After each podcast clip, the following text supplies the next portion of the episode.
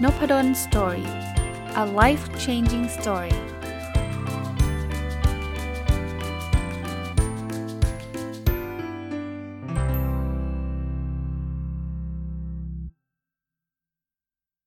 สวัสดีครับ ยินดีต้อนรับเข้าสู่นพดล Story พอดแคสต์นะครับ วันนี้เอาหนังสือที่ชื่อว่า Die with Zero เขียนโดยคุณบิลเพอร์กินส์มารีวิวให้ฟังนะครับ เข้าใจว่าหนังสือเล่มนี้อาจจะยังไม่ได้เป็นที่รู้จักมากนักนะครับ และถ้าผมเข้าใจไม่ผิดนะครับ ยังไม่น่าจะมีแปลไทย ผมไปเจอหนังสือเล่มนี้จากการที่ผมอ่านหนังสือเล่มหนึ่งนะครับ เป็นหนังสือที่ชื่อว่า The Minimalist Entrepreneur ถ้าใครยังจำได้นะผมได้รีวิวไปแล้วน่าสักเป็นเป็นเดือนแล้วล่ะนะครับ คือคอนเซปต์ของเล่มนู้นก่อนนะ แล้วเดี๋ยวมาที่เล่มนี้นะครับคอนเซปต์ของ The Minimalist Entrepreneur คือเป็นผู้ประกอบการแบบไม่ต้องมุ่งเน้นที่จะต้องแบบจะเป็นยูนิคอร์นจะขยายโตอย่างรวดเร็ว แต่เป็นธุรกิจที่เหมือนค่อยๆ โตไปเรื่อยๆ ไม่ต้องเร่งอะไรมาก แล้วทำอย่างมีความสุข ผมเคยเล่าให้ฟังว่าผมระยะหลังๆเนี่ยชอบธุรกิจแนวนี้มากกว่าแนวที่แบบว่าจะต้องจะต้อง grow เร็วๆ จะต้องโตเร็วๆ เปลี่ยนโลกอะไรแบบนั้นนะครับ แต่ก็ต้องโน้ตไว้อีกทีหนึ่งว่า ก็ธุรกิจที่แนวสตาร์ทอัพแนวโตเร็วพวกนั้นก็ไม่ได้ผิดอะไรนะ แล้วใครชอบแบบนั้นก็ชอบได้นะครับ ไม่ได้ไม่ได้มีความผิดอะไร เพียงแต่ว่าลักษณะนิสัยของผมณนะอายุปัจจุบันด้วยเนี่ยชอบอะไรที่แบบสบายๆ แล้วก็มีความสุข คราวนี้หลังจากอ่านหนังสือชื่อ The Minimalist Entrepreneur จบปุ๊บ ก็อยากจะไปหาหนังสือที่มาแนวเดียวกัน คือแบบแนวแนวแบบ ใช้ชีวิตให้มันคุ้มค่ามีความสุขกับสิ่งที่มีอะไรประมาณนี้ที่มันมันประมาณนี้ก็เข้าไปดูในเมซอนนะเมซอนมันมีเขาเรียกว่าการแนะนำว่าคนซื้อเล่มนี้มักจะอ่านเล่มนี้หรือมักจะซื้อเล่มนี้ด้วย ก็ไปเจอชื่อหนังสือชื่อ Die with Zero ถ้าแปลเป็นไทยตรงตัวก็คือตายด้วยเลขศูนย์ชื่อดูอ่านแล้วแบบเออ น่าสนใจเว้ย แล้วก็พออ่านคำโปรยเขาบอกว่า getting all you can from your money and your life แปลว่าเราจะได้ในสิ่งที่เราสามารถทำได้จากเงินแล้วก็จากชีวิตของเรานะครับอ่านจบเลยครับ ใช้เวลาไม่นานนะครับ ไม่เกิน 2 สัปดาห์ หรืออาจจะสัปดาห์เดียวด้วยซ้ำถ้าถ้านับเวลาอ่านจริงๆเนี่ยก็ชอบแล้วก็จะถือโอกาสมารีวิว แต่ตอนอ่านจบปุ๊บเนี่ยก็มีมีเขาเรียกว่ามีข้อข้อหนึ่งที่ก่อนที่จะรีวิวอยากจะบอกให้ฟังนะครับ ผมว่าหนังสือเล่มนี้จะเหมาะกับคนที่ บ้างาน แล้วก็ทำงานแล้วก็เก็บสะสมเงินมากจนเกินไป ผมขีดเส้นใต้คาว่ามากจนเกินไปนะครับ แต่จะไม่เหมาะคนกับคนที่แบบตอนนี้ก็จะไม่มีเงินจะไม่มีเงินเหลืออยู่แล้ว จะไม่มีอะไรจะกินอยู่แล้ว คนที่แบบติดหนี้ติดสินเยอะแยะมากมายเล่มนี้อาจจะยังไม่ได้เหมาะมากนัก แต่เหมาะกับคนที่แบบว่าทำงานเป็นมนุษย์เงินเดือน เป็นหัวหน้าเงินเดือนก็เยอะ แต่ว่าทำไม่เลิก แล้วก็กะว่าเอาไว้ตอนอายุ 60 เกษียณจะได้ใช้เงินสักที ผมว่าเล่มนี้เหมาะ เล่มนี้ให้ข้อคิดอะไรดีๆ หลาย ๆ ข้อนะครับ ก็เริ่มต้นกัน บทแรกชื่อบทว่า optimize your life นะครับ มันมาถึงกฎข้อที่ 1 คือแต่ละบทก็กดแต่ละข้อนะ กฎข้อที่1เขาบอก maximize your positive life experience ถ้าแปลเป็นไทยนะ ก็คือชื่อชื่อบท optimize your life ก็คือทำชีวิตให้มันดีที่สุดภายใต้ข้อจำกัดที่มีอยู่เนี่ยนะครับ แล้วก็กฎข้อที่ 1 ที่เขาบอก เมื่อกี้ที่ผมเล่าให้ฟังนะครับ คือเขาบอกว่าจะทำยังไงก็ได้นะทำให้เราเนี่ยมีประสบการณ์ชีวิตให้ให้ดีที่สุดให้เยอะที่สุด ในบทนี้นี่มันมีข้อสรุปง่ายๆสั้นๆนะเขาบอกว่าสิ่งที่เราต้องการเนี่ยมันไม่ใช่เงินนะครับ สิ่งที่ต้องต้องการคือประสบการณ์ชีวิตที่ดีๆต่างหากละ่ะ เพราะฉะนั้นเนี่ยไม่ว่าจะทำอะไรก็ตามเนี่ยนะเราควรจะเน้นในเรื่องของการหาประสบการณ์ที่ดีกับชีวิต แน่นอนเงินมันเป็นส่วนหนึ่งที่นำพาเราไปสู่ประกบประประสบการณ์ที่ดีของชีวิตได้นะครับ ประสบการณ์ที่ดีของชีวิตไม่จำเป็นจะต้องเป็นอะไรที่แบบยิ่งใหญ่มโหฬารนะทั้งเรื่องเล็ก ๆ เรื่องใหญ่ ๆ บางอย่างก็ฟรี บางอย่างก็อาจจะต้องใช้เงินนะครับบางอย่างอาจจะเป็นการช่วยเหลือ คือ คืออะไรก็ได้ที่เราทำแล้วเรารู้สึกดีครับ ชีวิตเราเนี่ยเราอยู่มาเพื่อที่จะทำให้ไอ้สิ่งนี้มากที่สุด คราวนี้คนสงสัยว่าอา้าวก็จะมีประสบการณ์ก็ต้องมีเงินใช่ไหม คืออย่างที่เมื่อกี้พูดเลยนะครับ บางอย่างใช้เงินบางอย่างไม่ใช้เงิน คราวนี้ประเด็นคือ ถ้ามันใช้เงินเนี่ยมันก็ต้องคิดนะ คือการเอาเงินมาใช้เพื่อทำให้ประสบการณ์ เกิดประสบการณ์ดีๆ ในชีวิตตอนหนุ่มสาวเนี่ยมันก็เท่ากับอาจจะแปลว่าเงินในตอนตอนอายุเยอะๆเนี่ยอาจจะน้อยลงก็ได้จริงปะนะครับแต่ในทางเดียวกันถ้าหนุ่มสาวเราเอาเก็บเงินอย่างเดียวไม่ใช้ชีวิตเลยเนี่ยเดี๋ยวตอนไปปลายชีวิตตอนอายุ 60 กว่าเนี่ยตอนนั้นเนี่ยก็อาจจะ จะมีมีเงินมากขึ้นจริงอย่างที่เราคิดนะครับ แต่ว่าประสบการณ์บางอย่างเนี่ยมันเอาไปทำตอน 60 ไม่ได้ ก็ต้องคิดเรื่องนี้เหมือนกัน ซึ่งในหนังสือเล่มนี้จะพูดถึงเรื่องนี้ตลอดเลยนะครับ นั้นบทแรกก็คือสรุปบอกว่าเรามีชีวิตอยู่เนี่ยเราต้องใช้ประสบการณ์เราเรามีเป้าหมายในการ maximize หรือว่าทำให้ประสบการณ์ชีวิตดีๆ ให้มากที่สุดตลอดชีวิตที่เรามีอยู่นะครับ ไม่ใช่ประสบการณ์คือเออไม่เป้าหมายเราไม่ใช่คือทำให้มีเงินเยอะที่สุดคนละแบบกัน นะครับ เราต้องเน้นเรื่องของการมีประสบการณ์ชีวิตที่ดีที่สุด มาถึงบทที่ 2 ก็ชื่อบทว่า invest in experience ก็คือการลงทุนในประสบการณ์นะครับเขาก็เป็นข้อแนะนำนะกฎข้อที่ 2 ก็คือ ให้เราเริ่มต้นลงทุนในประสบการณ์ ตั้งแต่หนุ่มๆสาวๆตั้งแต่เริ่มต้นนะครับเขาบอกว่าตั้งแต่เริ่มต้นเนี่ยก็คือตอนนี้เลยนะครับ ไม่ใช่ว่าต้องรออีกอีก 10 ปี 20 ปีนะครับเพราะว่าประสบการณ์หลาย ๆ อย่างที่เมื่อกี้เรียนไปแล้วนะครับว่า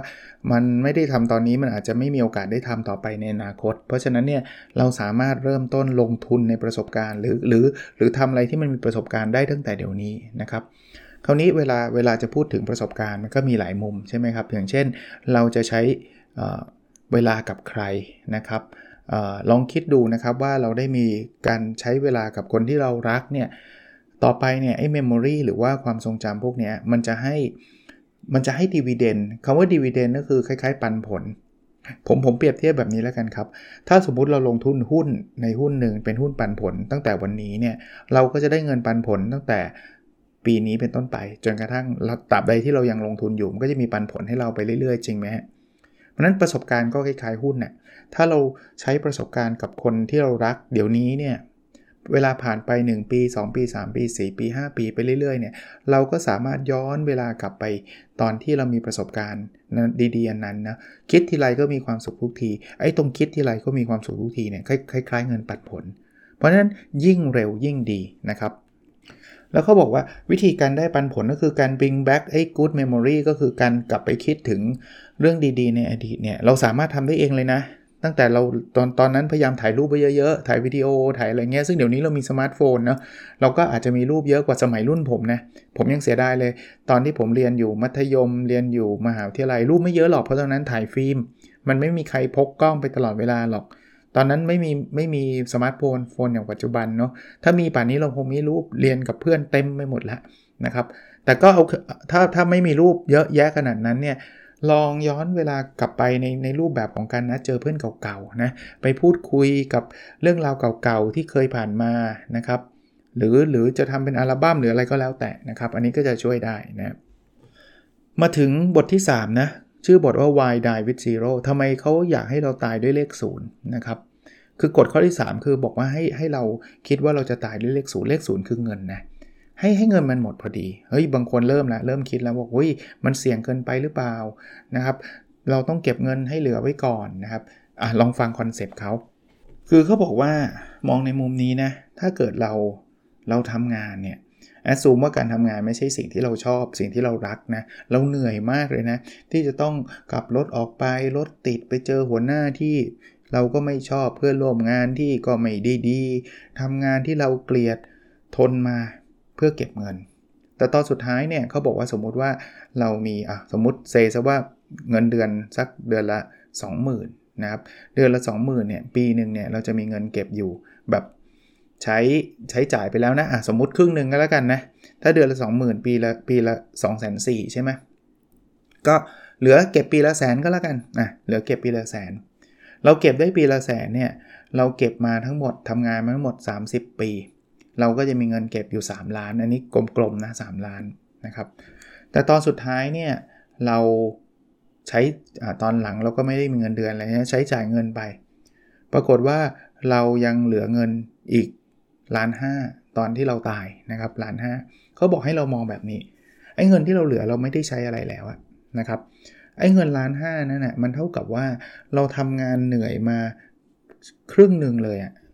เพื่ออะไรก็ไม่รู้ ราะว่าเราไม่ได้มีประโยชน์จากการทำสิ่งนั้นเลย เงินล้านห้าเนี่ยมันคือเงินครึ่งหนึ่งจากเงินเก็บ 3 ล้านใช่ไหมก็แปลว่าเราทำงานมา 30 ปี 15 ปีทำไปเท่านั้นทำไปแบบ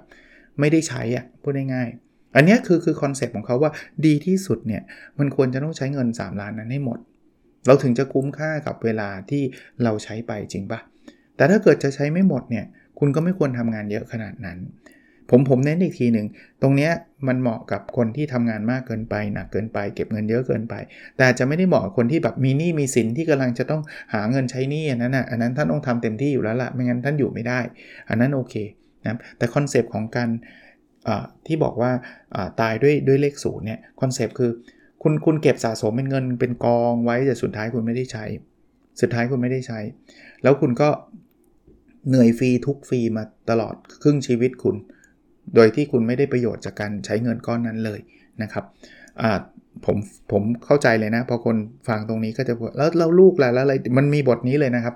เรื่องลูกเรื่องการบริจาคเงินเรื่องอะไรเดี๋ยวเดี๋ยวจะเล่าให้ฟังต่อนะแต่แต่มีอีกเรื่องหนึ่งที่อยากแชร์คือหนังสือเขาเล่าเรื่องไอ้นิทานยิศบมั้งถ้าจำไม่ผิดน่าจะเป็นตั๊กแตนหรือไม่ก็จิ้งหรีดกับกับกับมดเนะี่ยที่ตอนช่วงหน้าร้อนเนี่ยเอาเป็น เอาเป็นตั๊กแตนแล้วกันนะ ผมจำไม่ได้แล้วว่ามันคือตั๊กแตนหรือจิ้งหรีดช่วงหน้าร้อนเนี่ยนะ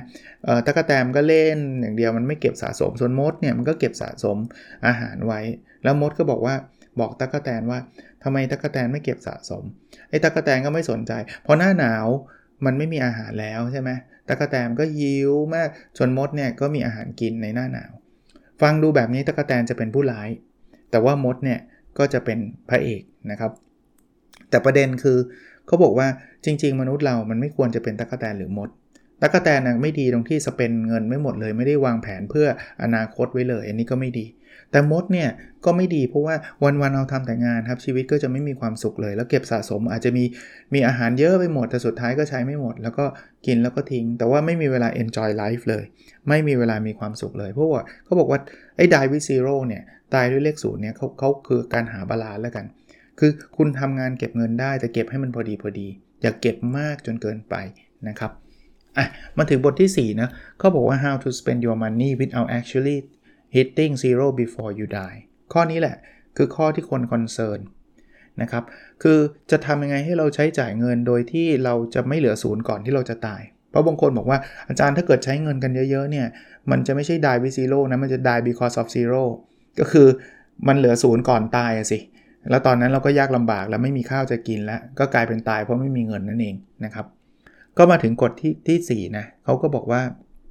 เราสามารถที่จะใช้เครื่องมือต่างๆเนี่ยในการที่จะคำนวณได้ว่าเราจะตายตอนที่เรามีเงินเหลือน้อยที่สุดได้ยังไง คือเขาเขามองบอกงี้ครับก็บอกไม่มีใครรู้หรอกว่าใครจะตายเมื่อไหร่ เพราะฉะนั้นเนี่ย เราลองไปเข้าไปคำนวณในเว็บเลยนะครับ เอาแบบค่าประมาณไว้ก่อน แน่นอนมันไม่มีใครถูก 100%หรอก แต่มันมีค่าเฉลี่ยอยู่ว่า ถ้าเราน้ำหนักเท่านี้มีโรคประจำตัว หรือไม่มียังไงออกกำลังกายวันละกี่ครั้งสูบบุหรี่ดื่มเหล้าไหมขับรถเยอะหรือเปล่า มันจะมีเว็บเลยนะฮะเข้าไปเสิร์ชดูนะครับ พวก life expectancy calculation นั่นคือการคำนวณอายุไขแล้วอะนะครับ ใส่ตัวแปรต่างๆ มันจะคำนวณได้ว่า เออ เราจะมีอายุถึง 90 85 80 หรืออะไรก็ว่าไป เขาบอกว่าลองยึดค่านั้นเป็นหลักก่อน แล้วถ้าเกิดคิดว่าจะตายหลังจากนั้นเขาก็จะมีอีกว่าถ้าเราพฤติกรรมเราเป็นแบบนี้โอกาสที่เราจะตายภายในอายุถึง 90 ปี 95 ปีเป็นกี่เปอร์เซ็นต์กี่เปอร์เซ็นต์ถ้าใครคอนเซอร์เวทีฟหน่อย อนุรักษ์นิยมหน่อยกลัวหน่อย ก็มองไอ้อายุไปทางไปทางแบบอายุแก่ๆหน่อยก็ได้ หลังจากนั้นเราคำนวณได้ครับว่าเราจะมีอายุถึงเท่านี้เงินเก็บตอนนี้เรามีอยู่ประมาณเท่านี้ ถ้าเรายังขืนเก็บเงินไปไปแบบนี้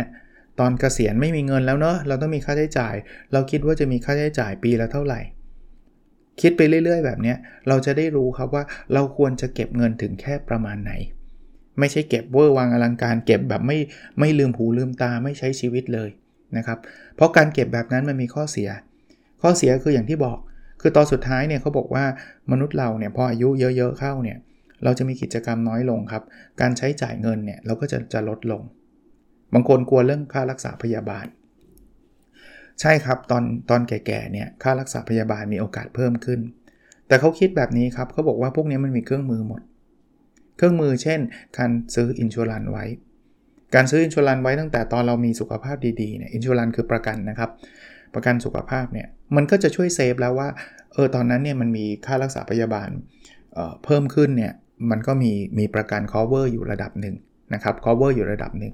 บางคนก็กลัวมากบอกว่า หุยแต่ถ้าเกิดมันป่วยเยอะมาก มันเกินประกันนู่นนี่นั่น เขาบอกว่าถ้าป่วยเยอะแบบนั้นมันไม่มีพอยแล้วล่ะพอยของหนังสือเล่มนี้มันแปลว่างี้ครับ สมมุติว่ามันมีโรคแปลกประหลาดอะไรเกิดขึ้น เกิดขึ้นก็ไม่รู้เนี่ย มันต้องใช้เงินทั้งหมด 10 ล้าน เขาบอกว่ามันคุ้มจริงเหรอที่เราจะทุกตลอดชีวิตแล้วเก็บเงินไว้ 10 ล้าน เพื่อสำหรับไอ้ไอ้โรคแบบประหลาดประหลาดแบบนี้ เสร็จแล้วเนี่ยเราอาจจะมีชีวิตยืนยาวขึ้นอีก 6 เดือน ซึ่งมันเป็น 6 เดือนที่เราทรมานด้วยซ้ำเพราะว่าเราเราเราป่วยหนักอะ่ะมันมันคุ้มจริงหรอที่เราจะใช้ชีวิตทั้งค่อนชีวิตในการเก็บเงินก้อนนั้น เพื่อที่จะเอามาใช้ใน 6 เดือนสุดท้ายที่เราป่วยหนักจริงหรือนะครับ ผมโน้ตไว้ตรงนี้คือคือพูดแบบนี้เนี่ยจะเกรงว่าคนจะจะไม่เข้าใจว่า อย่างนั้นไม่ต้องเก็บเงินเลยใช่ไหมเก็บครับ แต่เก็บให้พอเหมาะ เก็บให้มันเหมาะสมกับไลฟ์สไตล์ของเรา มันมีเครื่องมือในการลดความเสี่ยงซื้อประกันลองลองดูนะครับ หรือเรื่องของการประกันรายได้ต่างๆ มันมีนะครับเป็นเก็บเงินก้อนไอ้นี่เขาเรียกว่า annuity ผมผมเข้าใจว่าประเทศไทยก็น่าจะมีนะครับต่างประเทศเนี่ยคุณเก็บเงินมาก้อนหนึ่งนะ แล้วคุณให้บริษัทประกันนะ แล้วคุณบอกเลยว่าไอ้เงินก้อนนี้ประกันจะจ่ายให้เราเดือนละ xx บาทตลอดทั้งเท่าเท่าที่เราอยู่ในชีวิตเรา คือประกันเขาคำนวณมาให้เสร็จแหละ ถ้าเราอยู่ได้นาน เราก็ไม่ต้องกลัวว่าเราจะอดตายเพราะจะมีเงินเข้ามาทุกเดือนทุกเดือนทุกเดือน ถ้าเราอยู่ไม่นานเราก็ขาดทุนใช่เพราะเราเอาลงเงินไปเยอะใช่ไหมแต่เราอยู่ได้นิดเดียวเนี่ยขาดทุน แต่เงินก้อนนั้นมันก็จะไปถัวเฉลี่ยไปให้คนอื่นที่อยู่นานนั่นแหละแต่สำหรับตัวเรามันก็พอดีพอดีไงก็เราก็จะได้ใช้ชีวิตได้มากขึ้นในช่วงเวลาที่เรายังหนุ่มสาวนะครับเน้นอีกทีไม่ได้ให้สเปนเงินให้หมดเลย ไม่ต้องไปสนใจตอนแก่เลยนะครับ ใช้เงินให้พอเหมาะพอดีนะครับพอเหมาะพอดี แต่อย่าก็อย่าทำงานหนักเกิน แล้วเก็บเงินมากจนเกินไปเอ่อ extreme อีกข้างหนึ่งคือทำงานหนักมากๆ พยายามจะเก็บเงินไว้ตอนแก่ปรากฏว่าป่วยก่อนนี่ซวยเลยนะครับป่วยหนักก่อนนี่ซวยเลยนะครับ อันนี้ไม่คุ้มค่าเลยว่าไม่รู้จะทำงานหนักไปทำไมนะครับอะคราวนี้มาถึงบทที่ 5 ชื่อ what about the kids อ้าวแล้วลูกอะ่ะคือหลายคนเนี่ยพอพูดถึงเรื่องนี้ก็บอกว่าเฮ้ยยังไงเราก็ต้องมีเก็บเงินไว้ เราไม่ได้ใช้เราตายไปเราก็ต้องให้ลูกใช้ คนที่เขียนหนังสือเล่มนี้ไม่มีลูกก็สิ ถ้ามีจะต้องรู้เลยว่าเราทำงานหนักเราทำงานเพื่อลูกลูกจะได้มีเงินเยอะๆ มาถึงกฎข้อนี้ครับเขาบอกว่าถ้าคุณมีลูกคุณให้ลูกได้ครับ แต่ให้คุณให้เงินลูก หรือหรือจะไม่ใช่ลูกก็ได้นะ ให้เงินกับมูลนิธิกับองค์กรที่คุณต้องการช่วยเหลือเนี่ยให้ตั้งแต่ตอนที่เงินตรงนั้นเนี่ย มันจะส่งไปส่งผลกับเขาได้มากที่สุดพอยเป็นแบบนี้ครับเขาเขาบอกให้เงินลูกก่อนที่คุณจะตายนั่นแหละนะทำไมถึงเป็นแบบนั้นรู้ไหมครับเขาบอกว่าปกติคนอเมริกันเนี่ยเวลาเขาจะให้เงินลูกเขาก็ให้เป็นแบบมรดก คราวนี้คุณพ่อคุณแม่หลายคนอายุแบบตายอายุ 90 ลูกเขาอายุอ่อนกว่าเขาประมาณ 20 ปี เพราะฉะนั้นเนี่ยค่าเฉลี่ยของคนอเมริกันเนี่ยที่จะได้มรดกจากคุณพ่อคุณแม่เนี่ยอายุ 60-70แล้วซึ่งเขาบอกว่าเงินที่เขาได้ตอนนั้นเนี่ยคนอายุ 60-70 ก็ไม่รู้จะเอาไปทำอะไร คือไม่มีประโยชน์กับเขาซะแล้วนะครับ ไม่ได้ทำให้เขามีความสุขเพิ่มขึ้น ทั้งๆงนี่จริงๆเนี่ยถ้าเกิดคุณพ่อคุณแม่เนี่ยสามารถให้เงินลูกได้ตั้งแต่ลูกอายุ 40 30 ซึ่งตอนนั้นเนี่ยครูเขามีภาระมากมายครับ เขามีลูกต้องเลี้ยง ต้องส่งลูกเรียนหนังสือ ต้องนู่นต้องนี่ ถ้าได้เงินก้อนนั้นมาชีวิตเขาจะสบายขึ้นอีกเยอะพอยคือว่าไม่ได้ว่าห้ามเก็บเงินเพื่อให้ลูกนะครับ เขาบอกว่าเราทำงานหนักไม่ใช่ทำงานหนักเพื่อตัวเองทำงานหนักเพื่อลูกใช่ แต่เราควรจะให้เงินลูกก่อนที่เราจะตาย ให้เงินลูกตอนที่ลูกยังสามารถใช้เงินนั้นได้อย่างมีประโยชน์สูงสุด แล้วให้อย่างที่เราอยากให้ครับ เราใครใครอยากให้ลูกเท่าไหร่คิดเลย ว่าอยากให้ลูกเท่าไหร่ก็ว่ากันไปนะครับ หรืออยากจะไม่ใครไม่มีลูก อยากจะให้มูลนิธิ อยากให้องค์กรที่ไม่มุ่งแสวงหาผลกำไรได้หมดนะครับ จะให้เท่าไหร่และจะให้เมื่อไหร่ด้วยนะครับ ถ้าเป็นลูกลูกเราก็อยากได้ได้เร็ว แต่แน่นอนเราคงไม่อยากให้ลูกตอนอายุ 15 ใช่ไหมเพราะเขายังไม่สามารถบริหารจัดการเงินได้ ก็ต้องรอนิดนึงมีครอบครัวมีอะไรไปสักนิดหนึ่งตอนนั้นเนี่ยคุณมีเงินเหลือ คุณก็ให้ให้ให้ลูกได้นะครับ แต่แต่พวกนี้ตัวเลขพวกนี้คุณก็ต้องคุยกับเอ็กซ์เพรสว่าแล้วมันจะเหลือพอไหมไม่ใช่ว่าให้มั่วซั่วใช่ไหมก็ต้องดูด้วยว่าเงินคุณจะต้องใช้เท่าไหร่ยังไง แต่ว่าการให้เงินลูกไม่ได้ผิด เพราะนั้นไดวิดซีโร่ไม่ได้แปลว่าไม่เหลืออะไรไว้ให้ลูกเลยนะครับพอยคือหักจากที่ให้ลูกแล้ว ก็ให้เหลือน้อยที่สุด เพราะว่าเงินส่วนที่เหลือเนี่ยก็ไม่มีประโยชน์กับชีวิตเราละ มาถึงบทที่ 6 ชื่อว่า balance your life ก็คือให้ให้ทำชีวิตให้สมดุลนะครับ กฎข้อที่ 6 ก็คือให้เราใช้ชีวิตอย่าใช้ชีวิตแบบออโต้พายロออโต้พายロคือทำยังไงก็ทำอย่างนั้นมาตลอดชีวิตอะ่ะไม่ได้คิดอะไรเลย คือเขาบอกว่าในทุกช่วงเวลาชีวิตเนี่ยนะให้ลองถามคำถามนะเอาเอาเรื่องของอสุขภาพเราก็ได้ครับ มันมีอะไรบ้างที่ถ้าเราไม่ทำตอนนี้ในอนาคตเราจะไม่สามารถทำได้อีกเขาบอกยกตัวอย่างเล่นสกีเนี่ย ถ้าเกิดคุณไม่เล่นตอนคุณหนุ่มสาว หรืออายุพอสมควรแล้วอะคุณจะไปเล่นตอน 80อะมันยากแล้วนะ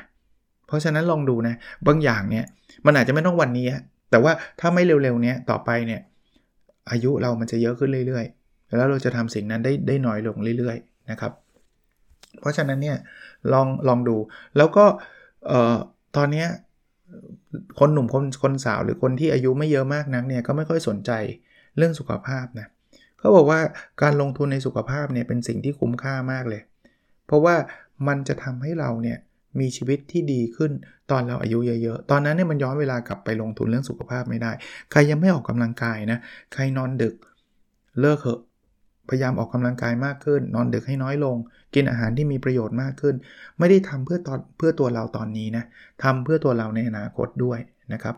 เรื่องการกินก็ศึกษานะครับ เพราะว่าเรื่องพวกนี้มันไม่ใช่ว่าหยุดกินปุ๊บสุขภาพดีเลยเนะบางบางอย่างเนี่ยมันสะสมมาเป็น 10 10 ปีนะครับหรือออกกำลังกายก็เอาที่เราเรามีความสุข แล้วที่สำคัญคือเอาอันที่เราต้องทำประมาณเนี้ยช่วงเนี้ยถ้าเลยช่วงนี้ไปเราจะทำแบบนั้นไม่ได้นะครับ คราวนี้บางคนบอกไม่มีเวลา เขาก็บอกว่าใช่ครับ การที่มีโอกาสที่จะ จะทำอะไรที่เราชอบทำอะไรที่มันแบบมีเป็น life experience นะเป็นประสบการณ์ชีวิตที่ดีเนี่ยมันก็ต้องดูเรื่องของเอเวลา แล้วก็เรื่องของเงินแล้วก็เรื่องของสุขภาพ คราวนี้ถ้าเรายังหนุ่มสาวอยู่เนี่ยเรื่องสุขภาพเนี่ยมันก็เรียกว่าดีอยู่นะถ้าแก่แล้วจะมีเงินมีเวลาอะไรเราก็ทำไม่ได้อยู่ดีใช่ไหมทานี้พอหนุ่มสาวเนี่ยสุขภาพดีอยู่เนี่ยเราลองดูที่ว่าเราจะเอาเงินที่ได้เนี่ยไปซื้อเวลามาได้ไหม เช่นเราหาเงินได้เนี่ยนะแทนที่เราจะต้องเก็บไว้อย่างเดียวเอาไว้อายุ 60 ค่อยใช้เนี่ยเอาเงินนั้นเนี่ยไปจ้างใครทำอะไรสักอย่างที่มันมันมันกินเวลาเรา เช่น ซักผ้ารีดผ้าถูบ้านสมมตินะแล้วเราก็จะได้มีเวลามากขึ้น เอาเวลานั้นนะ่ะไปใช้กับกิจกรรมที่เราต้องทำเดี๋ยวนี้อายุเยอะเราทำไม่ได้ เช่นเราชอบสกีมากก็ไปสกีซะ อย่างอย่างที่บอกผมก็ไม่ได้บอกว่า โอ้ยไปสกีมันทุกวันมันมันก็ไม่ได้เกินไปขนาดนั้น แต่ว่าบางอย่างเนี่ยมันย้อนเวลากลับไปไม่ได้ไงหรือไม่ต้องสกีก็ได้นะเวลาอยู่กับลูกเนี่ยเนี่ยอยากจะเก็บเงินไว้แบบต่อไปจะมีเงินให้ลูก เก็บไว้เยอะแยะมากมายเลยครับ แต่อย่าลืมนะว่าเวลาที่เราเอาเอาไปใช้ในการทำงานเพื่อเก็บเงินให้ลูกเนี่ยมันไม่สามารถย้อนกลับไปได้นะ เราไม่สามารถจะมีเวลาเล่นกับลูกตอนเขาอายุ 3 ขวบได้ ตลอดไปนะครับ กว่าเราจะมีเงินเยอะอายุ 60 ลูกอายุ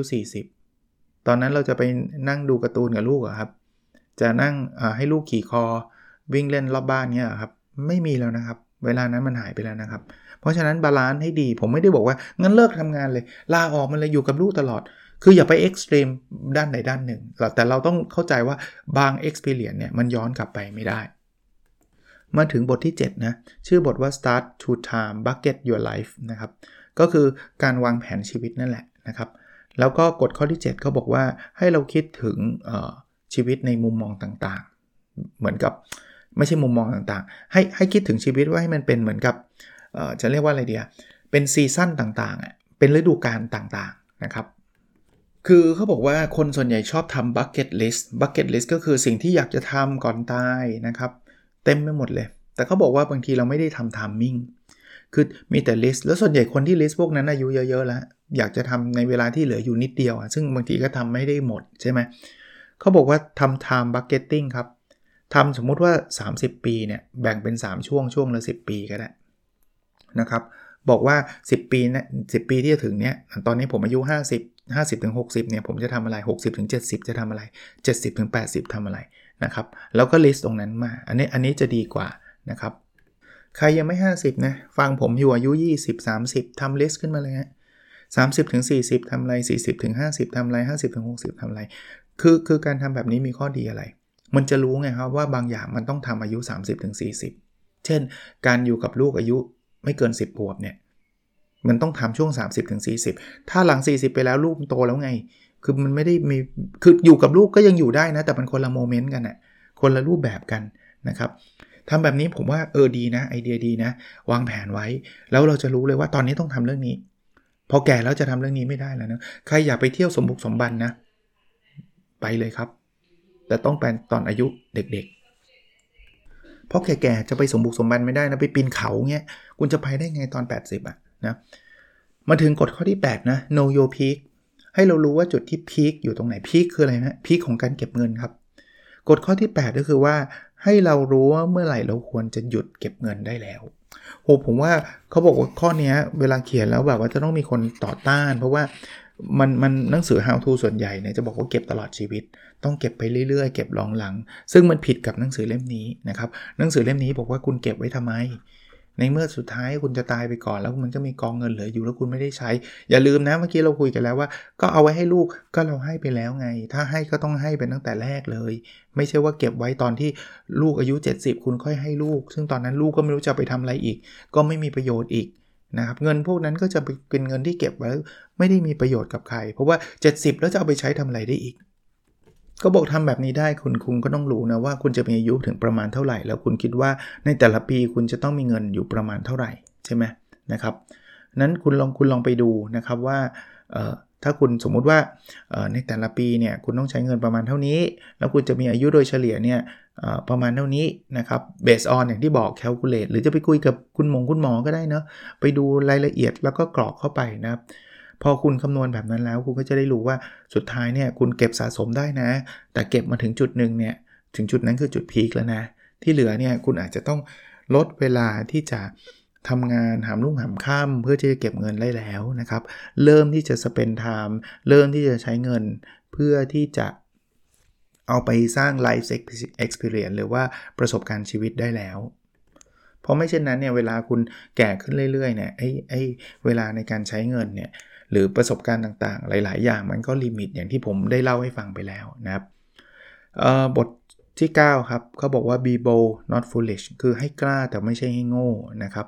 เพราะเพราะฉะนั้นเนี่ยกฎข้อที่ 9 คือให้เรา take risk ที่เยอะที่สุดในช่วงเวลาที่คุณไม่มีอะไรจะเสีย ส่วนใหญ่คือช่วงหนุ่มสาวนั่นเองนะครับเช่นหนุ่มสาวอยากทำธุรกิจนี่ทำไปเลยนะเด็กจบใหม่ผมบอกทำไปเถอะอย่างมากนะ คุณทำแล้วคุณล้มคุณก็ไม่ไม่ไม่เจ๊งเยอะหรอกเพราะว่าเงินคุณก็น้อยนะ คุณไม่ได้ไม่มีปัญญาไปเอาคนทั่วไปนะ ไปกู้เงินมา 3 4 0 0 ล้านหรอกใช่ไหมคุณคุณเจ๊งก็เจ๊งเงินเก็บที่คุณมีอยู่นั่นแหละนะครับ แล้วก็เจ๊งไปก็ไปทำงานสมัครงานใครๆเขาก็รับอายุ 24 25ยังไงก็รับ แล้วมีประสบการณ์ทำธุรกิจมาแล้วด้วยนะ ถึงแม้จะเจ๊งก็ตาม ผมว่าคนก็สนใจ แต่ถ้าเกิดคุณอายุ 50 แบบผมอะ่ะคุณลาออกไปทำธุรกิจเองถ้าคุณเจ๊งเนี่ยลิสต์สูงความเสี่ยงสูงเพราะว่าไม่ใช่ตัวผมคนเดียวแล้วไง ลูกผมภรรยาผมพ่อแม่ผมอีกหลายคนที่ที่เขาขึ้นอยู่กับเรานะครับ เพราะฉะนั้นเนี่ยช่วงช่วงที่คุณ take risk ได้โดยที่มันมี downside risk เนี่ยน้อย คือถึงแม้ว่ามันจะเจ๊งมันก็ไม่ได้เยอะแยะอะไรช่วงนั้นนะทำได้เต็มที่เลยนะครับ คราวนี้บางคนก็อาจจะกลัวนะว่าเออเราถ้าอย่างงู้นถ้าอย่างนี้ก็บอกว่าให้ดูนะว่าความกลัวนั้นมันมันมีเหตุผลหรือไม่มีเหตุผลเหตุผลยังไง ถ้าไม่มีเหตุผลทำไม่เถอะนะครับ แล้วก็ จำไว้ว่าทุกครั้งที่เราจะต้องตัดสินใจ แปลว่าเรามีทางเลือกเนาะเพราะฉะนั้นเนี่ยเราจะเลือกทางไหนก็แปลว่าเรื่องนั้นเนี่ยมันเป็นเรื่องที่สำคัญที่สุดสำหรับเรา ให้เราตั้งใจเลือกดีๆนะครับ ก็เป็นหนังสือที่น่าสนใจเล่มหนึ่งนะผมเน้นเป็นรอบสุดรอบสุดท้ายว่า มันไม่ได้เหมาะกับคนที่ไม่มีเงินแล้ว ฉันแบบหรือว่าเออฉันติดหนี้ติดสินแต่ว่าอ่านแล้วเว้ยฉันต้องใช้ชีวิตให้มันดี แบบเเขาเรียกว่าอะไรนะเเพื่อหาประสบการณ์ไม่ต้องเก็บเงินเลย ใช้เงินสุรุ่ยสุร่ายไม่ได้ตีความหมายไปทางด้านนั้นนะครับ ถ้าใครติดหนี้ติดสินอยู่ ใครลำบากลำบนอยู่ เป็นกำลังใจให้นะครับ แล้วตอนตอนนี้ก็คงทำอะไรไม่ได้นอกจากพยายามที่จะหาเงินเข้ามา เพื่อที่ใช้หนี้เพื่อมีชีวิตที่ดีนะครับ แต่มันจะเหมาะกับคนที่แบบบ้างานทำงานทั้งชีวิต แล้วก็กะไว้ว่าจะเก็บเงินไว้ enjoy ชีวิตตอนอายุ 70 60 นะครับ ซึ่งมันมันอาจจะไม่ได้ enjoy เพราะว่า 1 คือเราทำงานหนักจนเกินไป สุขภาพเราก็แย่ สุขภาพเราก็เสียนะครับ แล้วตอนอายุ 60-70 ก็มีเงินแล้วนะ แต่ว่าไม่รู้จะเอาเงินไปทำอะไรด้วย มันไม่สนุกเหมือนเดิมซะแล้วนะครับไอ้เงินที่มีก็กองไว้เฉยๆนะครับเขาก็เลยบอกว่าคุณก็ต้องบาลานซ์ ประสบการณ์บางอย่าง เวลาบางอย่างผ่านไปแล้วผ่านไปเลยนะครับ กิจกรรมบางอย่างไม่ทำตอนหนุ่มสาว ไม่ทำตอนอายุตอนแข็งแรง จะไปทำตอน 60-70 ที่มีเงินก็ลำบาก ตอนสุดท้ายทิ้งท้ายไว้ที่เขาบอกว่ามันมีเรื่องเงินเรื่องสุขภาพแล้วก็เรื่องเวลา ตอนเด็กๆเนี่ยเรามีสุขภาพเรามีเวลาแต่เราไม่มีเงินพอมาเป็นวัยกลางคน เรามีเงิน เรามีสุขภาพพอได้แต่เราไม่มีเวลา พอเรามีอายุเยอะ เรามีเงิน เรามีเวลา แต่สุขภาพไม่ได้ เพราะฉะนั้นเนี่ยหาจุดสมดุลนะครับ อะไรที่ช่วงเด็กๆอาจจะเงินไม่มีแต่เวลากับสุขภาพมีหากิจกรรมที่เงินไม่ต้องใช้เงินมากนักอะ่ะแต่ใช้เวลากับสุขภาพได้เต็มที่ทำเลยนะครับ พอช่วงช่วงกลางคนตอนที่สุขภาพเรามียังพอได้นะครับ แล้วก็เงินมีเวลาไม่มี ให้ลองใช้เงินซื้อเวลาซะ นะครับ แล้วก็เอาไปใช้กับกิจกรรมที่ทำได้ในช่วงนั้นซะพอตอนแก่ๆ ตอนนั้นสุขภาพไม่มีแล้วก็มีเงินแต่มีเวลาก็คงได้แค่กิจกรรมที่ที่ใช้เงินซื้อได้นะครับ มีเวลาเต็มที่ แต่เรื่องสุขภาพก็ย้อนกลับไปยากเนาะเพราะเราอายุเยอะแล้วนะครับ แต่ถ้าเราอย่างที่หนังสือเขาเขาทำไว้อะ bucket time อะคือมีการ list ไว้ว่าช่วง 10 ปีนี้เราจะต้องทำอะไรต้องทำอะไรเนี่ยมันจะเป็นตัวเตือนเราได้ดีนะครับ เราก็จะไม่พลาดประสบการณ์ดีๆ แบบนั้นไปนะครับ โอเค Die with Zero นะครับ Bill Perkins เป็นคนเขียนนะครับ เข้าใจว่ายังไม่มีแปล แล้วก็อาจจะยังไม่ได้เป็นหนังสือดังอะไรมากนะแต่แต่มันดังในเมซอนนะมันก็คงดังต่อมาในในประเทศเราแหละคิดว่านะอันนี้อันนี้พูดแบบไม่ได้ไปเดินร้านหนังสือเลยนะครับ ไปสั่งมาจากเมซอนเลยนะครับ โอเคครับ แล้วเราพบกันใน episode ถัดไปนะครับ สวัสดีครับ